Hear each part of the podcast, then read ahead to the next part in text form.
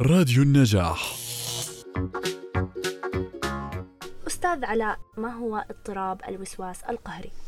اضطراب الوسواس القهري هو شكل من أشكال القلق العام. اللي بندرج تحتيه أكثر من آه، اضطراب. جميل. بشكل عام الوسواس القهري عبارة عن جزئيتين. الجزئيه الاولى هي الجزئيه الأولى هي عبارة عن أفكار اللي هي الوساوس بنحكي بنحكي الوسوسه الشيطان. نفس الشيء. هي وسوسة. سلبية موجودة أو أفكار سلبية موجودة عند الفرد. هاي الأفكار السلبية تجبر الفرد على الوصول إلى حالة من التوتر أو الكرب النفسي نسميه الكرب النفسي أها. تعب انشغال مضايقة. هاي الأفكار آه، يرتبط بها أفعال متكررة متكررة. لتجنب أو لتقليل حالة التوتر التي يشعر بها الفرد. بمعنى آخر. نعم. هناك دائرة مغلقة أو مفرغة آه، بين هذه الأفكار وبين هذه إيش؟ الأفعال.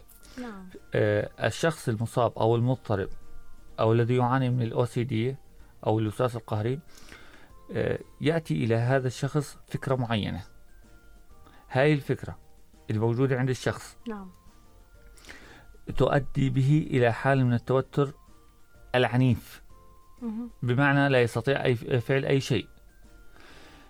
فللتخلص من هذه الأفكار يجبر على القيام بمجموعة من السلوكات التي من شأنها تخفيف حالة التوتر. ثم هذه الأفكار ترجع بنفس الطريقة فتصبح دائرة مغلقة. متكررة. متكررة. متكررة. ولا يستطيع التحكم فيها. فكرة قلق فعل تخفيف جزئي فكرة. فب- في- فيبقى الشخص بنفس الدائرة.